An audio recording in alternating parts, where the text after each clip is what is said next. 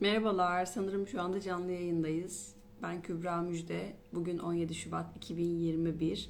Atlas Sarrafoğlu ile çok güzel bir sohbet etmeyi planlıyoruz. Birazdan kendisi bizim konuğumuz olacak. Kendisini beklerken sevgili Doğan Cüceloğlu'na aslında saygı ve rahmet diliyorum. Çünkü dünden beri gerçekten ciddi anlamda olumsuz etkilendik ve çok çok özleyeceğiz. Sadece bunu söyleyebilirim. Hoş geldiniz. Ve Atlas geldi bile. Ben daha davet edecektim. Hemen tıklıyorum.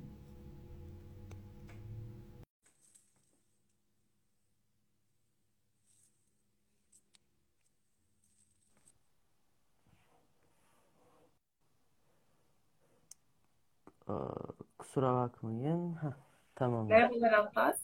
Merhabalar bir yazı okuyordum kusura bakmayın. Evet. Rica Merhaba. ederim.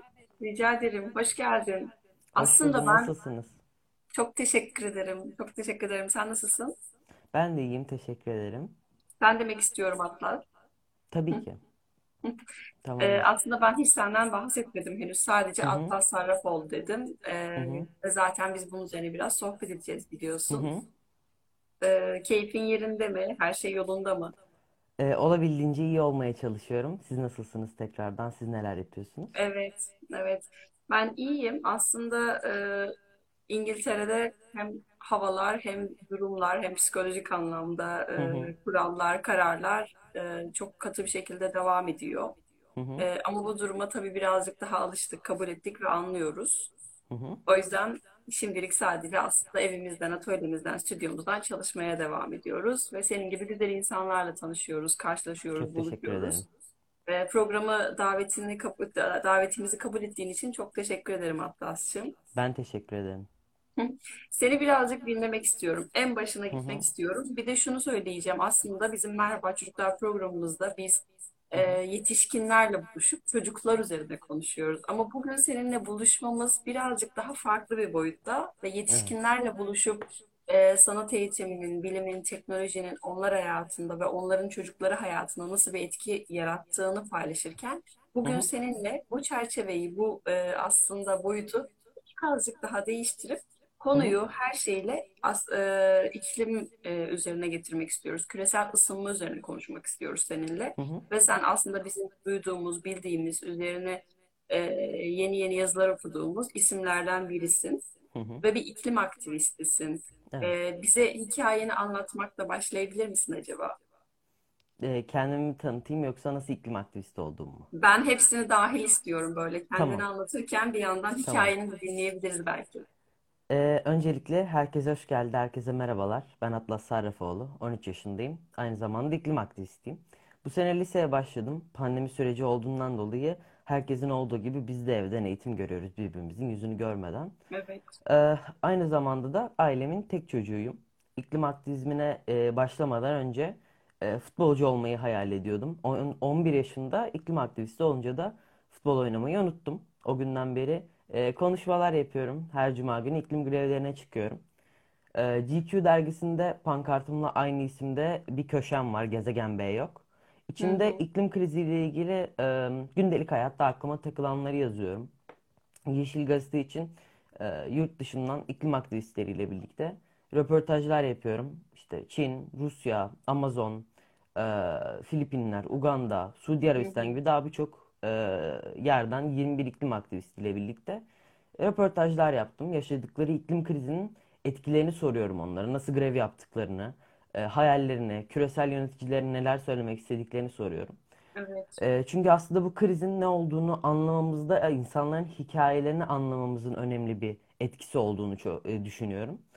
E, hepsinden farklı şekilde ilham ve güç alıyorum. İletişimimizi bu şekilde devam ettiriyoruz. Aynı Çok zamanda güzel. da bu yaptığım röportajları Açık Radyo'da Cuma günleri yayınlanan İklim Kuşağı Konuşuyor programında okuyorum. Çok E, güzel. müzik çalıyorum. Bunların haricinde bir de iklimle ilgili e, il- etkilendiğim konularda şiirler yazıyorum. Bazılarını da sosyal medya hesabımda yayınlıyorum. Hı hı.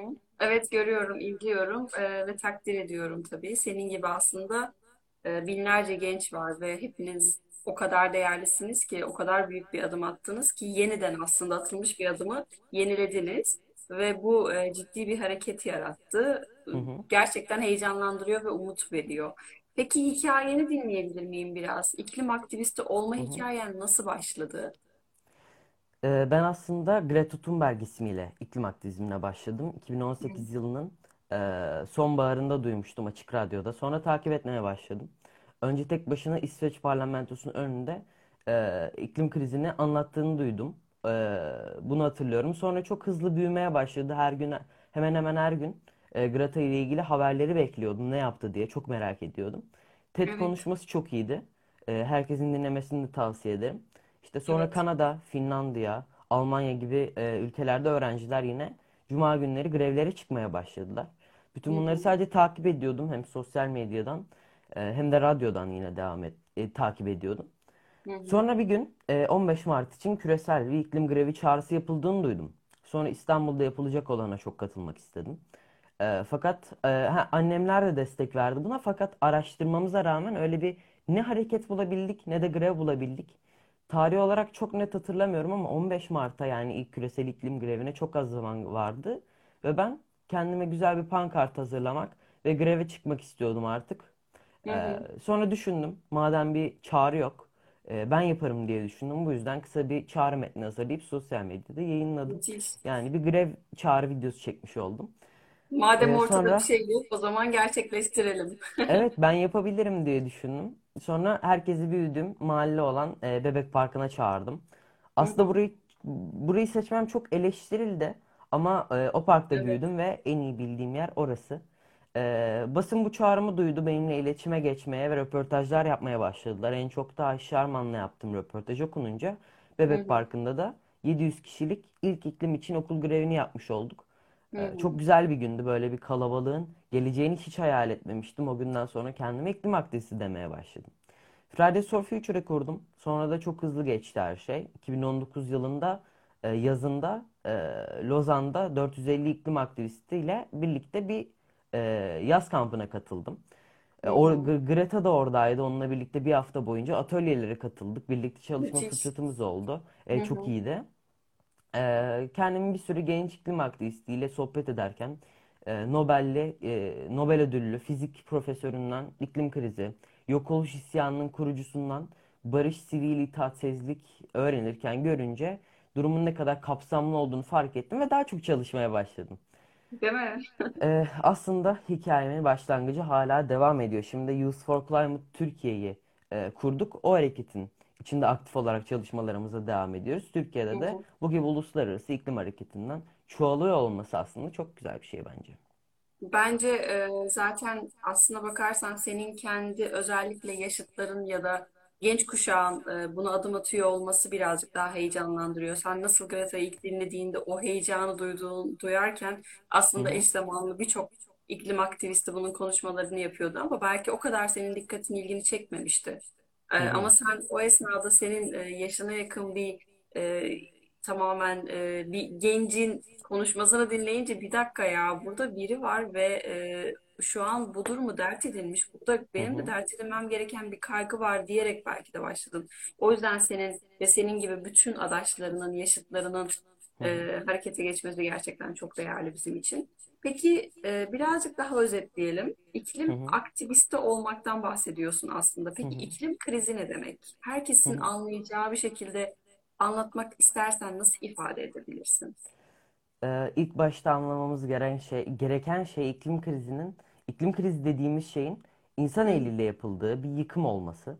hı hı, Ee, insanlar buna en en önemli öncelikle petrol, kömür ve doğal gaz kullanarak sebep oluyor. Oysa dünyada doğal kaynaklar bizlere aslında kullanacağımız enerji açısından e, oldukça yeterli. Ülkemiz zaten biliyorsunuzdur zaten güneş ve rüzgar açısından, e, enerjisi açısından çok elverişli bir bölgede bulunuyor. Ama ısrarla kullanılan bu fosil yakıtlara sera gazı oranları atmosferde nefes alamayacağımız kadar arttığı gibi iklim sistemlerinde de yıkıma neden oluyor. Şöyle kullandığımız fosil yakıtlar sebebiyle atmosferdeki karbondioksit yoğunluğu 419 ppm'e kadar ulaştı Ee, ve rekor kırdı. Ee, oysa ideal karbondioksit miktarı 350 ppm olmalı. Ben doğduğumda yani Çoktan 2007 geçti yılında da çok evet çok geçtik Ve aslında e, benim doğduğum sene 2007 e, o oranda 368'miş. Yani orada geçmişiz. Orada bile geçmişiz aslında peak Yani dünyaya geldiğinde tam sınırın böyle minicik ucundaymış. Evet, evet. Bu durumda karbon katmanı ile kalınlaşan e, atmosfer tabakası ile ışın dışarı bırakamadığı gibi dünyada zaten normalden fazla ısınıyor. Buna da e, ısınma değil aslında ısıtma diyoruz. Çünkü dünya kendi kendine ısınmıyor. Biz ısıtıyoruz onu. Biz ısıtıyoruz. Evet doğru Evet, söylüyorsun. Çok güzel bir detay bu. evet. Dolayısıyla da işte toprak kuraklaşıyor. Kutuplar ve e, Himalayalar eriyor. E, Himalayalar durumunda mesela tüm ekolojik bütünlük kuraklıkla karşı karşıya kalıyor ve geçtiğimiz hafta içinde e, Hindistan'ın Uttarakhand bölgesinde eriyen buzullardan kopan bir parça iki farklı hidroelektrik santralinde düşerek patladı ve 23 kişinin ölümüne sebep oldu. Korkunç. 200 e, Evet. 200 kişinin üzerinde de kayıp var. Ee, kutuplar durumunda da denizler yükseliyor. Bu bölgede yaşayan canlılar, e, insanlar dahi göç etmeye zorlanıyor. Çünkü aşırı sıcak dalgaları olsun, kuraklık, açlık ve yaşanamayan bir bölge bırakıyor bize. Evet, bunun Ee, bilincinde olamadığımız için aslında e, bu yaşadıklarımız tekrar edip duruyor ve hı, gerçek anlamda hikayenin nedenini anlamadığımız için sanki e, bir süre böyle bocalayacakmışız gibi geliyor ama birazcık daha sanki e, daha ekonomik davranmaya başladık sanki enerji hı hı, anlamında daha çok güneş enerjisi, rüzgar enerjisi kullanmaya başladık ya da hı hı. birçok ülke birazcık daha bu anlamda harekete geçti diye biliyorum. Evet. Yani Türkiye'nin doğu bölgelerinde ve e, bazı köylerinde ben yakın zamanda rastladım. Hı hı, E, çok e, aslında güneş enerjisi kullanmaya başlayan, hı tamamen hı, elektriği oradan kaynak olarak almaya başlayan e, noktalar yakaladım. Tabii bunlar güzel geliyor yani. Evet. Ee, mesela bir başka konuda denizlerde e, ısınan mercanlar dolayısıyla e, aslında mer- mercanlar ölüyor denizlerin Hı ısınmasından. Bu hı, arada da mercanlar dünyanın en büyük ekosistemlerinden biri ve birçok canlıya da aslında ev sahipliği yapıyor. hı E, en hı. önemli özelliklerinden biri de Amazon yağmur ormanları kadar oksijen üretimi sağlıyor. Yükselen denizlerden dolayı birçok yaşam ve tarım alanı yok oluyor bununla birlikte ve türlerde kitlesel, kitlesel bir yok oluş söz konusu. Hı Ee, hı. Amazon'da, Kongo'da, işte Tano'da yağmur ormanları yok ediliyor. Bunlar olurken hala ekonomiyi yaşamın üzerinde tutmayı tercih edenler var. İşte sorun aslında tam olarak burada. Yani iklim krizini anlatırken iklim adaletinden bahsetmemek olmuyor. Ee, biraz önce bahsettiğim Himalayalardaki e, buzul felaketinin sebebi küresel ısıtmadan dolayı eriyen buz ve üzerine düştüğü hidroelektrik santrali mesela.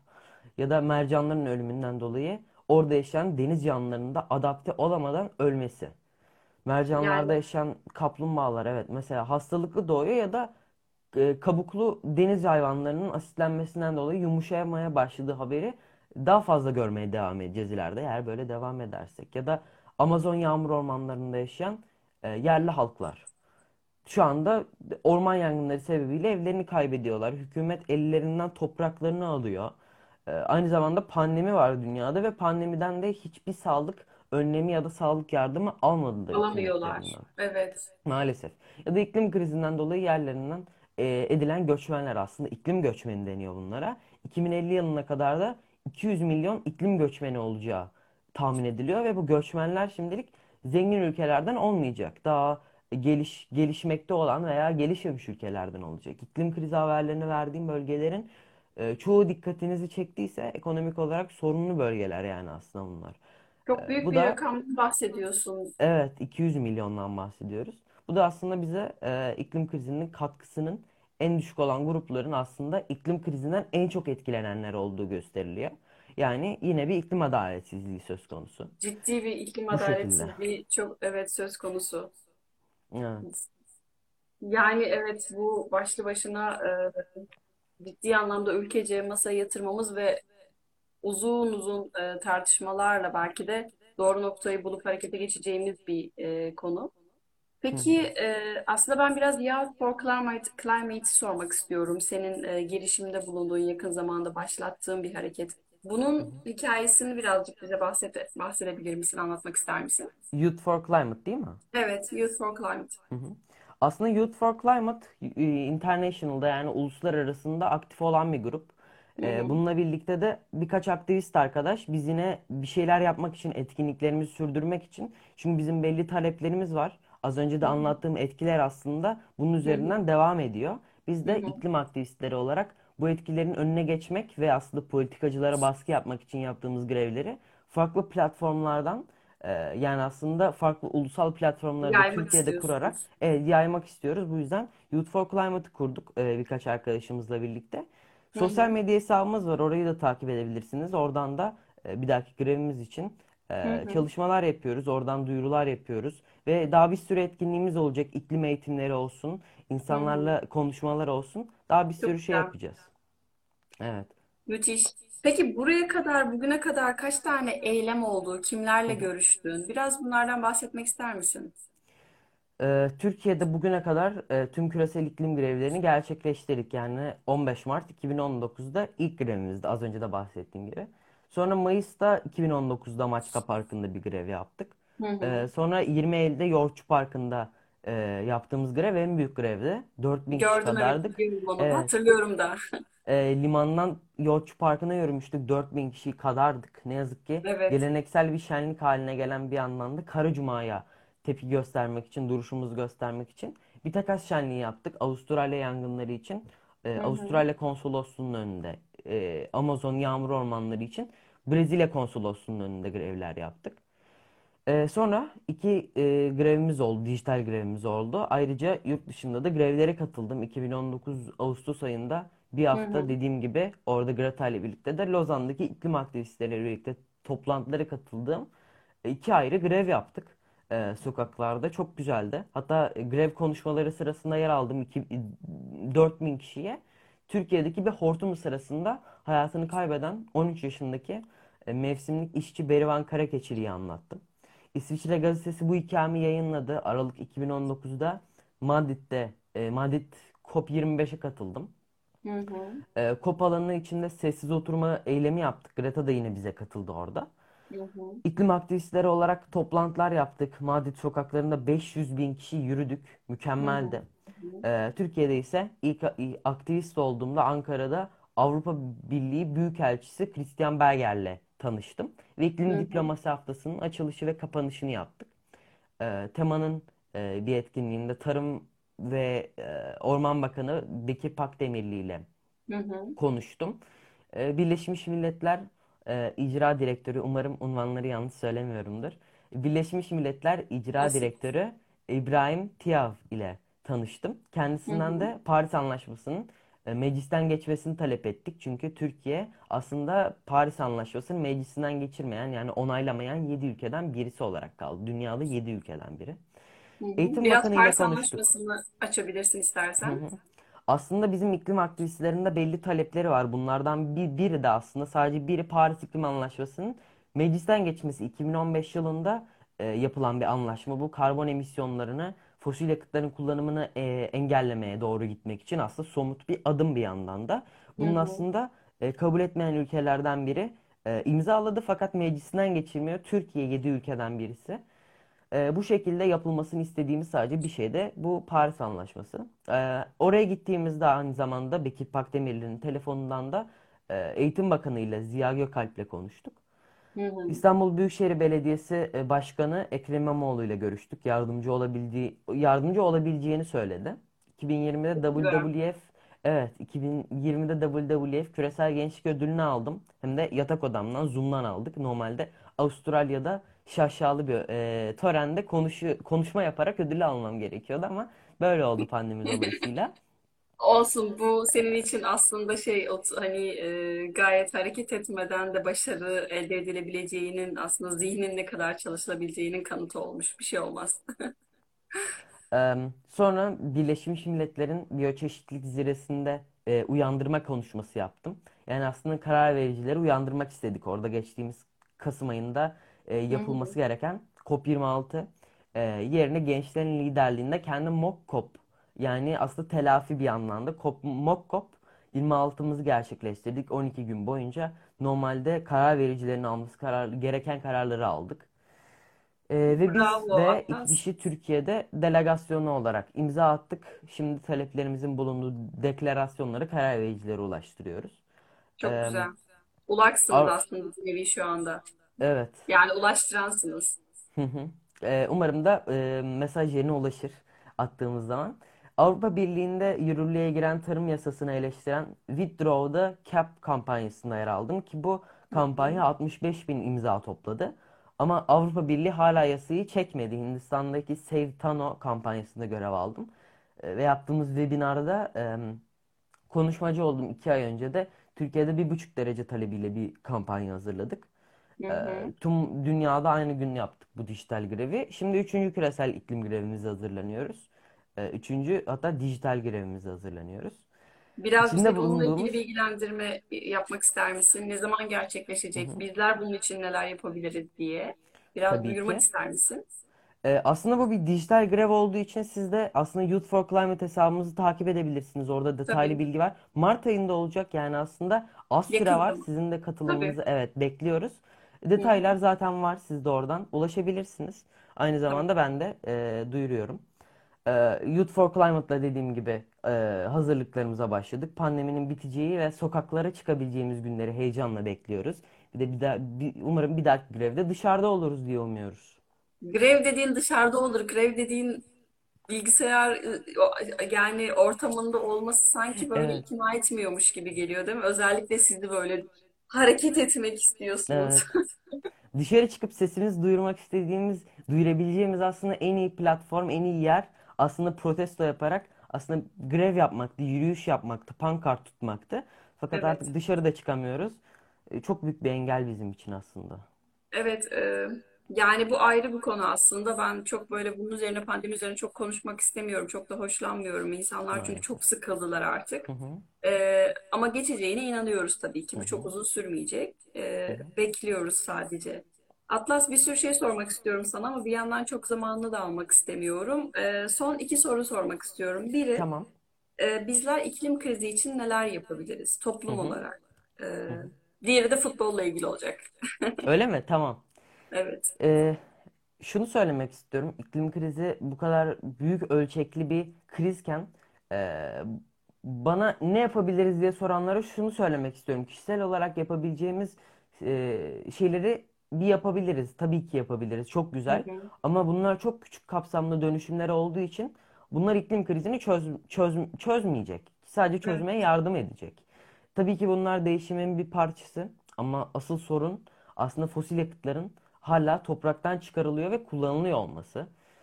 Ee, dolayısıyla her şeyden önce hükümetlerin cesur ve kökten değişiklikler yapması bir anlamda yeni güçlü iklim politikaları hazırlaması gerekiyor. Kişisel çabalar bunu e, takip edecektir zaten. Ne yapabiliriz'e gelince ben bakıyorum okul kitaplarımızda birkaç sayfada geçiliyor fen kitaplarında, coğrafya kitaplarında. Evet değil mi? Hatırlıyorum. Maalesef. Az. Şimdi mesela okulda bir derste e, 20 dakikamızı ayırıp geçtik. Ben lise birim dediğim gibi. Hı hı. Çok kısa sürdü. Hoca bana zaten sürekli sorular sordu. Ben cevapladım onları. Eee, yani bizim neslimiz e, iklim krizinin içinde doğdu. Fakat öğretilmiyor. Önümüzde büyük bir mücadele süreci var ne yazık ki. Çok Dediğim gibi doğru. iklim değişikliği öğrendiklerimizle ilgili yetersiz kalıyor okulda. Terminolojiyi ve sistemin nasıl olduğunu anlamalıyız. Eee iklim e, krizinde aslında bugün fosil yakıtların kullanımını durdurumu, durdurduğumuzda bile sanayi devrimi öncesi ısının 4 derece üzerine kilitlenmiş durumdayız. Şu anda oraya doğru gidiyoruz. Bugün 1.2 buçuk- e, 1.2 derecedeyiz. E, ve daha da önemlisi 1.5 dereceye geçtiğimiz zaman devrime noktaları e, devrime noktasını aşmış olacağız. Bunları bilmemiz gelecekteki planları yapabilmemiz için e, çok önemli. Ben gelecek için bir plan yapamıyorum çünkü hiçbir şey belli değil. E, belki bir pandemi olacak, belki de tamamen bir doğa yıkımı devam edecek ve geleceğimizi e, mahvedecek. Sadece adaptasyonu nasıl gerçekleştirebileceğiz onu, onu merak ediyorum. Ee, sorguluyorum. Ben de bir öğrenme sürecindeyim aslında. Bence yapmamız gereken şey iklim aktivisti olmak. Ee, hepimizin iklim kriziyle ilgili kitaplar okuması, bilgi edinmesi e, gerekiyor. Okuduklarını da aslında çevresine anlatması gerekiyor. Evet. Bilmeyenleri anlatmak gerekiyor yorulmadan. Ben son iki senedir kaç konuşmaya katıldım bilmiyorum ama her geçen gün yeni bir şeyler öğreniyorum ve anlatıyorum. Pandemiden Tabii dolayı ki bu, bu hep devam edecek. Evet, öğrenme süre. Ha, dediğim gibi hala bir öğrenme sürecindeyim ve pandemiden dolayı sokaklara çıkamıyoruz. Ee, bu hakkımızı da aslında kullanarak sokağa çıkabilmek istiyorum. Çünkü ülkemizde de iklim krizi konusunda bence yeterli derecede hedefler ve çalışmalar yok. Bunu gösteriyor aslında. Yani iklim krizinin etkilerini azaltmada karar vericilerin de e, çok önemli bir rolü var. E, ben isterim ki öncelikle iklim acil durumu ilan edilsin. Çünkü krize kriz gibi davrandığımız sürece o krizin bir O zaman parçası panik olmaya devam edeceğiz. yaşayacağız. Evet Evet, o zaman harekete geçeceğiz. krize kriz dememiz gerekiyor dediğim gibi. Mesela Türkiye hala Paris İklim Anlaşması'nı dediğim gibi tekrarlamak istiyorum. Çünkü çok önemli bir konu olarak geliyor bana. Paris İklim Anlaşması'nı meclisinden geçirmedi. Sözleşmeyi imzalayan 197 ülke var. Yani aslında 7 ülkeden biriyiz. Daha yapacak çok işimiz var. Ee, bir de izin verirseniz e, ve vaktimiz varsa Var e, vaktimiz. o sorudan önce röportaj yaptığım aktivistlerden ilham bana ilham veren sözlerini sizlere okumak istiyorum. Önünde birkaç tane not Tabii var. ki lütfen, lütfen. Tamamdır. Biraz telefonu şöyle çeksem tamamdır. Notları da açayım. Tamamdır. Hindistan'dan Lisipriya Kangujam 9 yaşında bir iklim aktivisti. Liderliğimiz, e, liderlerimiz arasındaki güven eksikliği nedeniyle şimdi bu felaket noktasına varmak üzereyiz. Birçok biyoçeşitlilik sıcaklık sıcak noktaları artık iklim sıcak noktaları haline geliyor. Şimdi harekete geçmeliler. Aksi takdirde geleceğimiz yakında ölecek. İstediğimiz şey bugün veya yarın değil, şimdi ne yapılması gerektiği diyor çocuk hareketini başlattı. 3 sene önce geçtiğimiz aylarda parlamento binasının önünde açıklama yaparken polisler tarafından gözaltına alınmak istendi. Ülkesinde sosyal medya üzerinde aşağılamalara maruz kalıyor. Bu tip engellere pek kulak İnanılmaz. asmıyor. Evet. Ve devam ediyor. Rusya'dan arkadaşım Arşak e, Makitcan. 23 yaşında her şey çok hızlı değiştiği için e, tam olarak yapmamız gerektiğini, e, ne yapmamız gerektiğini bilmiyorum ama en önemlisi e, kendinize karşı dürüst kalmak ve insanları bilimsel gerçeklerin arasında ar- e, arkasında birleştirmek. Siyasi görüşleriniz ne olursa olsun hepimiz aynı gezegende e, yaşıyoruz diyor. Moskova'da yaşıyor tek başına iklim grevleri yapabiliyor. Toplu grevler yasak ama sebepsiz e, yere 3 kez gözaltına alındı ve 14 gün hapis cezasına çarptırıldı. Hapisteki böceklerden çok şikayetçiydi. Grevlerini yapmaya devam ediyor. Çin'den Böylesi arkadaşım Havi. Efendim? böylesi bir haksızlık. Maalesef. Ee, Çin'den de arkadaşım Havi O. 16 yaşında e, hepimiz kelebek etkisini biliyoruz. Karma karışık bir sistemde başlangıç faktörlerindeki en ufak bir değişiklik sonuçta büyük farklılıklar yaratabilir. Şimdilik durum bu e, diyor iklim aktivisti olduğu için birkaç kez sorgulamaya alındı, okulundan çıkarıldı, geri kabul edilmiyor. Tek şart iklim aktivizmini bırakması, o da iklim grevlerine devam ediyor. Bu insanlar çok genç yaşlarında birçok özveriyle e, doğruyu söylemeye devam ediyorlar. Seslerini duyurmak, onların yanında yer almak gücümüzü arttıracak, gücümüzü arttıracak diye düşünüyorum ben. Çok güzel Atlas gerçekten yani bu e, bu duyarlılığını öncelikle gerçekten kutluyorum canı gönülden. E, Teşekkür ederim. ve senin gibi düşünen e, gençlerin artmasını umuyorum ve bizim e, pasif kalmadan hepimizin harekete geçmesini e, Hı hı. doğru buluyorum.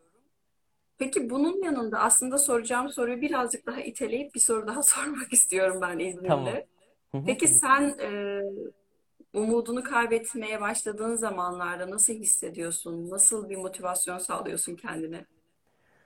Ee, aslında şöyle umutsuzluğa kapılmamak mümkün değil. Ee, yani aslında bilime baktığınızda görüyorsunuz. Ben raporların özetlerine bakıyorum, okuyabiliyorum. Hı Ee, hı. tamamını okuyamıyorum. Genelde bu raporlardaki sayılar e, genel durumu anlamaya yetiyor aslında dünyadaki. Değil mi? Bazen bununla başa çıkamayabiliyorum ama e, dediğim gibi hep umut olduğunu biliyorum. O yüzden daha çok iklim krizi üzerine çalışıyorum. Bu şekilde başa çıkıyorum sanırım ve e, yani bir de düşünün ne için ne için uğraşıyoruz ve nelerden fedakarlık yapmak durumundayız. Farklı küresel iklim hareketleri olarak birleştik ve durmaya niyetimiz yok. Ee, geleceğimiz ve şimdi e, için adalet istiyoruz. Biz okulumuzdan, derslerimizden fedakarlık ediyoruz. Çünkü bilim insanları bildiğimiz şekilde medeniyetin sonunun gelmesine 7 senemiz kaldığını söylüyor. Ee, geleceğimizin yıkımını durdurmak için grevler yapıyoruz. Ee, istediklerimizin imkansız gibi görünmesine karşı benim için daha imkansız görünen geleceğimin hayal ettiğim gibi olması veya olmaması aslında. Benim umudum eee, herkesin geleceği için hesap sorması aslında. Böylelikle imkansızı başarabileceğimizi düşünüyorum ben. Yani evet böyle bir durumda optimist bakmak gerçekten çok çok ütopik olacak. Yani ne kadar olumlu e, bir kelime ya da cümle kullanmaya çalışsam da hiçbiri deva olmayacak ve e, gerçekçi olmamız gerekiyor. Şu anda içinde bulunduğumuz yaşam biçimi olarak da tüketim toplumuyuz ve çılgın gibi tüketiyoruz ve e, hiçbir şekilde bir diğerini düşünmediğimiz bir e, duygu içerisindeyiz aslında. Tamamen kendimize konsantre olmuş durumdayız. Çok çok çok tabii ki üzücü. Bununla ilgili bence yapılacak birçok şey var söylediğin gibi. Ee, tekrar umutlu olduğumu söylemek ve buna inanmak istiyorum. Peki futbol evet. konusuna gelecek olursak, Evet. futbolcu olmak istiyordum dedin. Benim Hı erkek hı, kardeşim 18 yaşında ve hı e, hı, 10 yaşından itibaren futbolcu olmak istiyordu. hı Ve hı, biz ısrarla e, futbolcu olacaksındır ama önce okulunu bitir mantığıyla çok saçma bir şekilde yaklaştık. Ve şu anda üniversite sınavına hazırlanan bir genç ve futbola karşı olan o duygusunu kaybetmedi ama bir futbolcu olamayacağını biliyor. Teorik hı, olarak sadece takip ediyor çok hayranı olarak. Peki sen henüz 13 yaşındasın. Halen hı. bence gen- gençsin bu anlamda. Ee, Evet. halen kulüplere katılıp bu anlamda bir şeyler yapabilirsin. Ama bu bu e, talebe karşı mı duygun değişti? Yani artık çok istemiyor musun? Ya da e, önceliğini mi aslında biraz iklim aktivisti olmaya ayırdın? Aslında şöyle benim e, daha somut şeyler düşünmem gerektiğini biraz ben de fark ettim. Aslında benim hedefim orada üniversite sınavına hazırlanmaktan ziyade aslında e, üniversite sınavına girmemi engelleyecek bir krizi çözmek aslında. Tabii ki. E, buna daha fazla etkilendiğim için hani futbolcu olmaktan daha çok iklim krizinden etkilendiğim için biraz önceliğe aldım. Yani futbol oynamaya da aslında seviyorum. Hala oynuyorum arkadaşlarımla boş zamanım olduğu zaman. Koronavirüs pandemisinden dolayı aslında çok birleşemiyoruz yine ama e, arada bir sokağa çıkıp e, kendim koşuyorum en azından sporumu yapıyorum diyebilirim. Fakat e, top oynamayı da hala dediğim gibi seviyorum. Oynarım da ama futbolcu olmak aslında çok bir hayalim değil şu anda. E, çünkü daha önceliklerim var aslında. Herkesin önceliği var. Bu Hepimizin da önceliği. aslında bence iklim aktivisti olmak olmalı diye düşünüyorum. Çünkü az önce anlattığım şeyleri aslında anladıysanız, dinlediyseniz bence Tabii. gayet somut bir şekilde ortada her şey. Yani şu anda aslında alarm verme ve bir kriz var artık deme zamanı geldi. Krize kriz de demeye başladıktan sonra Hı e, hı. gerçekten bir şeyler yapılmaya başlanacak. Evet. Katıldığın için çok teşekkür ederim Atlas. Yaptıkların için de, yapacakların için de, e, seninle birlikte aslında emeği geçen e, bütün arkadaşlarına canı gönülden teşekkürler. E, bütün şu ana kadar aslında e, yani bu gezegen üzerinde birçok insan var bu hareketin içerisinde. Ben elimden geldiğince o hareketin içerisinde yer almaya çalışıyorum. Ama açıkçası senin kadar hayatımın en önünde, en önceliğinde halen yer almıyor. Ve birçoğumuz böyle, maalesef böyle. Ee, ama dediğin gibi yani 7 yıl sonra e, ciddi bir boyutta kapıya dayanınca bu panik o zaman aslında ne yapacağız diyeceğiz ve umarım geç kalmış olmayacağız. Umarız. Katıldığın için çok teşekkür ederim. İzleyen, katılan herkese çok teşekkürler ve bu konuşmalarımız podcast yayınları olarak aslında kayıtlarda kalacak. Hı hı. Ee, bu anlamda da aslında mutluyuz. Uzun yıllar sonra umarım sağlıklı e, bir şekilde bu diyalogumuzu dinleyebileceğiz Atlas. Umarım. Teşekkür ediyorum ben de beni çağırdığınız için. Ee, çok güzel bir yayında. Tekrar teşekkür ederim gelen herkese de. Biz teşekkür ederiz. Gerçekten e, söylediklerin, anlattıkların, öğrettiklerin e, tekrar düşünmeye değer. Teşekkürler. Görüşmek üzere. İyi akşamlar.